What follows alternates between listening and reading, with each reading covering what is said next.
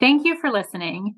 This is Israel Rebound, a podcast joining listeners around the world to Israel, exploring the ties that bind us through culture, identity, and current events. I'm Liz Feldstern in Jerusalem, and I'm joined by my co host, Alan Potash in California. Alan, how's it going? Liz, it's going great. Uh, I'm very excited to talk with you today. We have so many interesting things to discuss. I think I have a couple of serious questions to ask you, and then I have our usual fun Hanukkah question. But um, I've noticed that the coalition hasn't been making much news lately from my end. Am I seeing that it's kind of stalled, or is there something else going on with the coalition? So quiet, maybe. I wouldn't use the word stalled. I think that as the negotiations really get into their final iterations, there are a couple of reasons why it makes sense that they're happening quietly.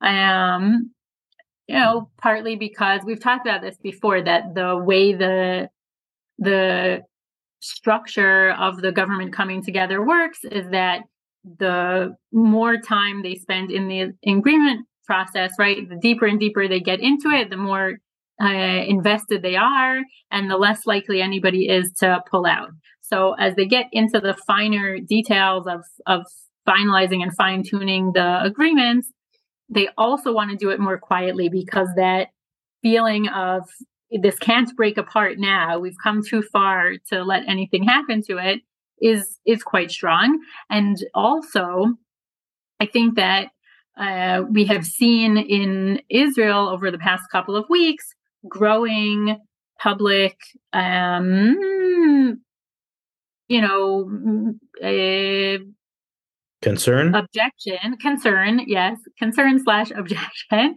to how the coalition is coming together, not which parties are in it, because that, as we've said, was from the beginning, it was very clear, right? It was sort of a no brainer who were the parties that naturally would sit together with Likud, Netanyahu's party, to form a government. But the um, sort of the extent of the uh, demands uh, that the parties are making and successfully getting in order to be part of these agreements is concerning. That's a good word that you suggested uh, to large segments of the Israeli population. And each time another piece of these agreements comes to light, it sort of fuels that public, um, you know, outcry. And so I think they have figured out that they ought to work as quietly as possible if they want to successfully get these agreements hammered out and signed and, and have a government in place. It's good. I didn't mean to jump on the podcast with that big question, but it's one that's been kind of on my mind since following the news this week. There hasn't been a whole lot going on. Most of the attention was on the temporary speakership that we talked about last week, also, where um, the previous speaker of the Knesset was brought in on a temporary basis. And, and again, can you just refresh my memory why they would have a temporary speaker? And then I have a very off topic question.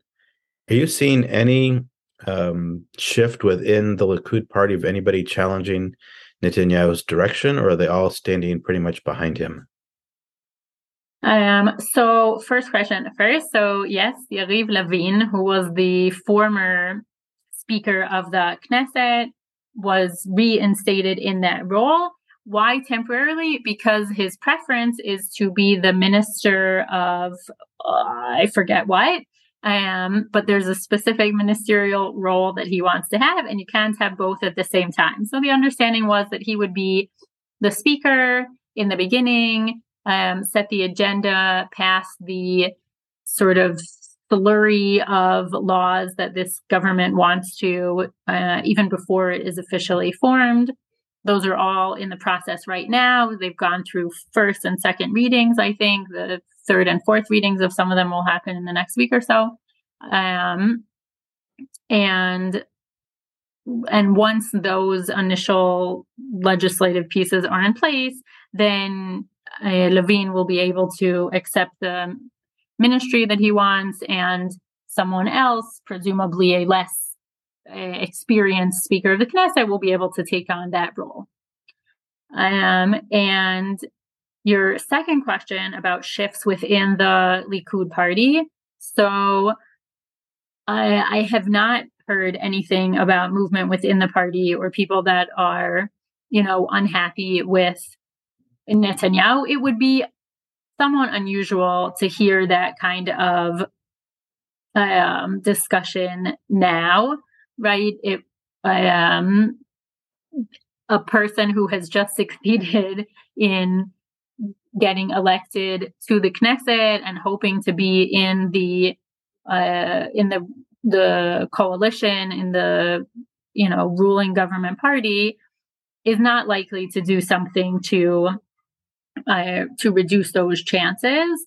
Once the party is formed, then the incentive to keep it together is very strong. And that's when you see members of any one of those parties, you know, sort of threatening to to leave if whatever it is that they want doesn't happen or et cetera, et cetera. But I am, but I mm-hmm. haven't heard any dissent within the ranks of Likud so far. So the reason I mention that is because of the last coalition, we always were hearing, you know, you, it only would take one or two people to change their position and it would collapse the the government. So in this case, you need probably five people to um, jump ship in a sense. And I just wondered if we were seeing any of that um, happening early on.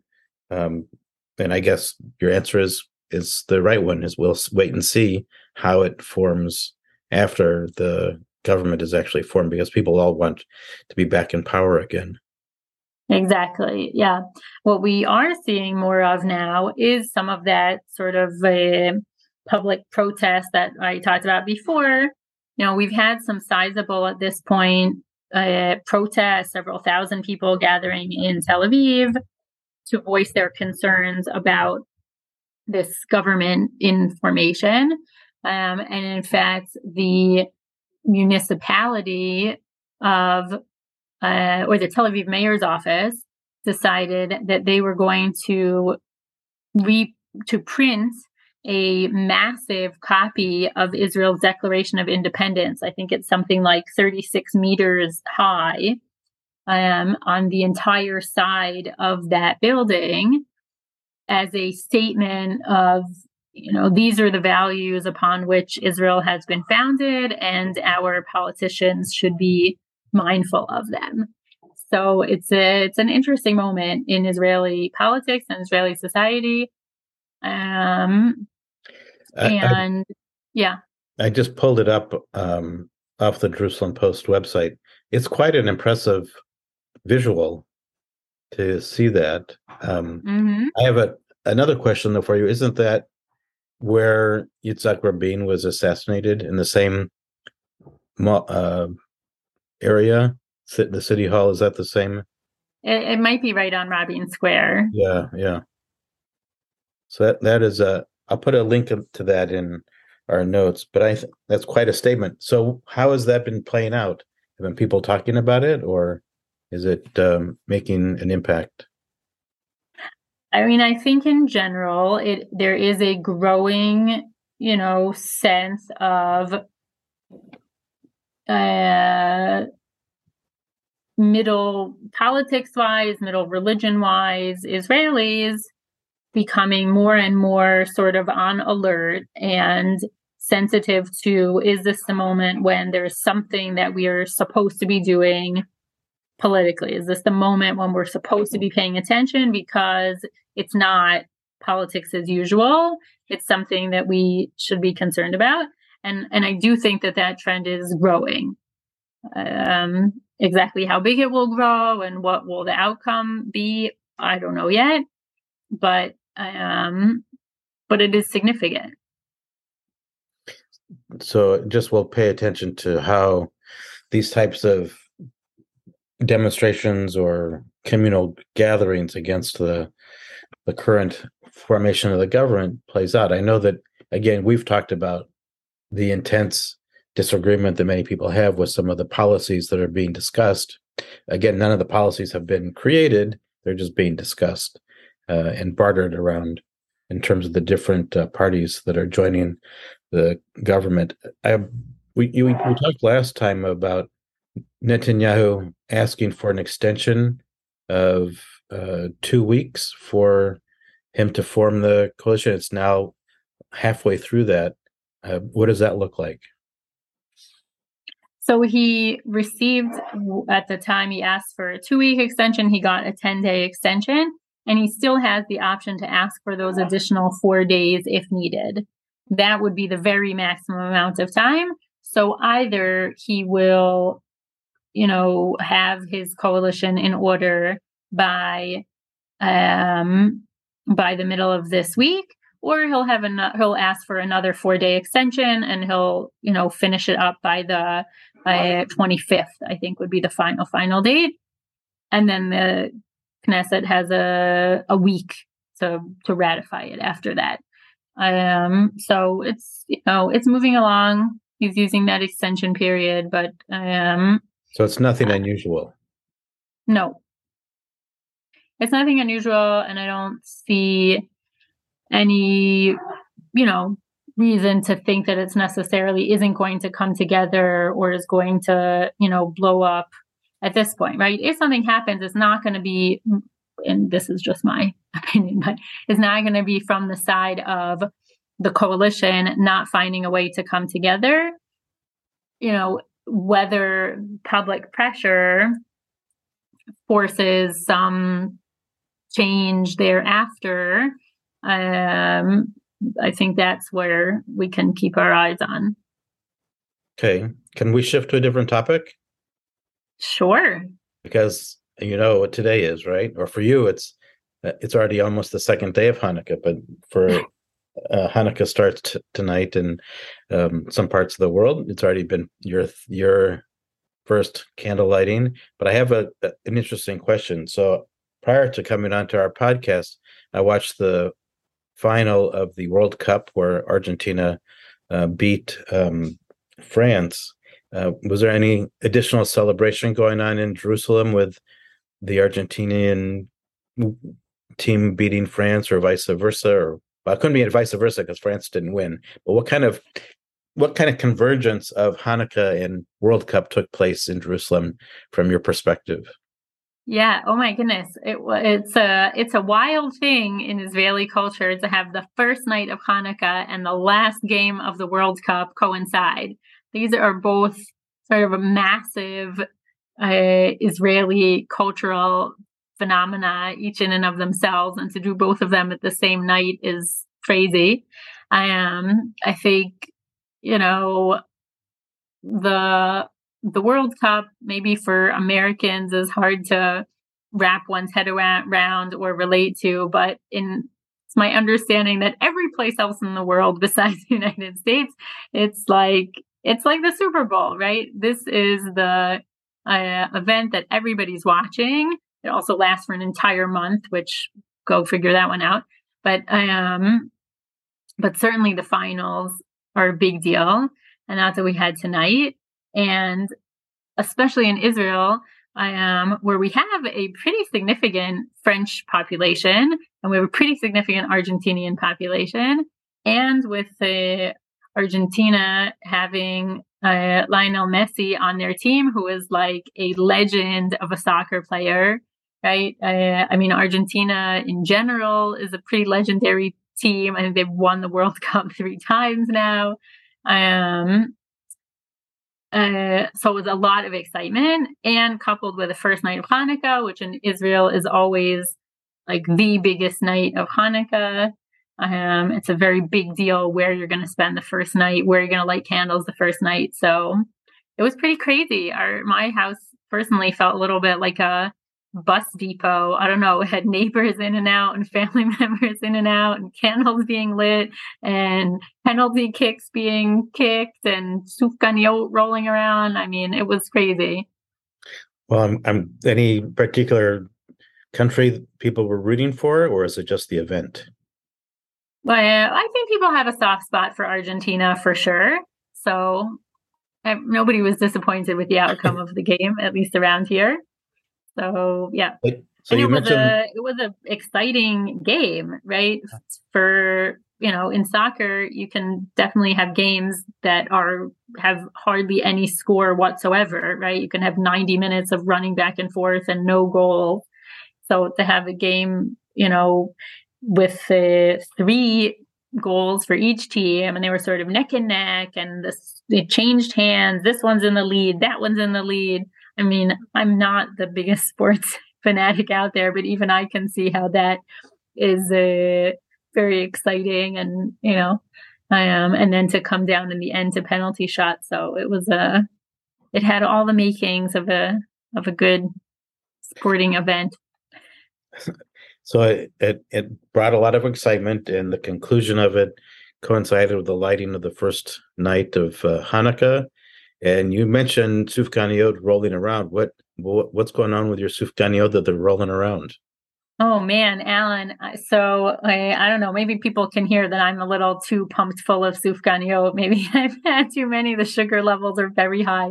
Um, I uh, I did have a few sufganiyot. They were delicious. I won't regale everyone with the details of exactly which ones I ate. They're I'm an equal opportunity sufganiya eater. They're all good, but uh, but I saw today my new discovery of sufganiyot for this year, and I'm so excited about it. So I want to tell you. So I love when something, it doesn't have to be food, it could be anything that you think like you've seen all the different ways that it can be done. And then all of a sudden it's like, oh, they just blew my mind. Like they just came out with a totally new way to do it that I didn't, I wasn't even expecting. So when it comes to sufganiyot specifically, right? we've and we've talked about sufganiyot changes over the years. They've changed in size. There were years where it was trendier to have smaller ones, to have bigger ones. We've seen every wild and crazy flavor and combination thereof. Then there was the fad of the chasers, if you recall, with the little plastic like syringes that squeeze extra juice inside of your sufganiya in the past couple years they've gotten sort of taller and taller with adding on top cream and cookies and all of these things. They're so tall and very unwieldy to eat. And just when i thought that's it. They've done everything they do to they can do to a sufganiya there's nothing else to be done lo and behold some unbelievably creative person has figured out what else you could do to a sufganiya so what what did they do they literally took sufganiyot and they turned them on their head. And I'm so excited about this. What do you, you know, when you, you eat a sufganiya. What, what, do you mean they turn them on their head? I'm going to tell you. I'm going to tell you. I love it because it's like so simple and it's so like, I never thought of that. So when you eat a sufganiya, it's a donut, right? You hold it on the horizontal axis, like you hold it the, the wide way. Well, not anymore. They took the sufganiya, they stood it upright. So it comes, some of them in a little cardboard box that holds it standing up because otherwise, obviously, it wouldn't stand on the narrower edge. And cut it open and stuff stuff in it like a falafel. The sufganiya is cut open and inside are cream and berries and all this stuff, but you hold it standing up. That's hysterical. And that's so new. so, who did somebody bring this to your home, or did you see it at a bakery? I saw it in two different bakeries. So I don't know who thought of it first, but apparently it is the, you know, newfangled trend of the year. If it happens in any other year, I missed it because I have never seen it before. And I think I would have remembered as it is. I clearly gave you the history of all Sufganiya iterations because I've been paying attention. But uh, but this was the first time I saw this, and I just think it's so cool because it's like another thing that who ever thought of holding a sufganiya the other way and opening it up and putting stuff in it. So uh, so let me think through this for a second. So you have a plain donut sliced down the middle, and then you get to stuff it with whatever you want to stuff it with. So I think they the ones I saw at least they came pre-stuffed. There it has its set combination of what's in it. So you still order, you know, which flavor you want. Do you want the cookies and cream? Do you want the strawberries and vanilla? Do you want the whatever combination? But they come standing up in this little cardboard base that holds it in that direction. And I guess you kind of eat it like like a falafel or a taco or well i'll have to i'll have to search the internet for pictures of that. Was I, I have i'll send you a picture. I saw one. So what did the kids think of a transition of of sufganiyot being redesigned this way uh, the kids were in favor they had uh, what flavors did the kids have they had a salted pretzel and vanilla and forest fruits. And that was one. And a dolce caramel something. Um, and to be traditional, we also had a regular butterscotch and a regular strawberry. So try to cover all the bases. Well, but the standing up just got me. I was like, all right, I didn't see that coming, but cool. Well, something to look forward to for next year to see how somebody can reinvent uh, a donut again. I I have to yeah, say, it's one of those things that apparently, even when you think that's it, they've done everything they can do. Nope, there's more out there. I have to say that one of the highlights of our podcast are our discussions around Sufganiyot. So I think you've just hit a new milestone. well, with that being said, I want to wish you a, a happy Hanukkah and a happy Hanukkah to all those who are listening. And um, any final comments, Liz? Just that I will try not to go too crazy over the next seven days of. Well, I'm looking, you know, I'm looking forward to a full recap of a day by day consumption of you and your family's uh, sufganiyot eating. I don't know whether I want to admit to the actual number of sufganiyot eaten. We have like a little tally in the corner, like ding, ding, ding. That's one way to celebrate the holiday. Mm-hmm. Well, thank you all for listening. This has been Israel Rebound, a podcast bringing listeners from around the world to learn about current events and other interesting things about Israel and America. Thank you, Liz. Thanks, everybody. Happy Hanukkah.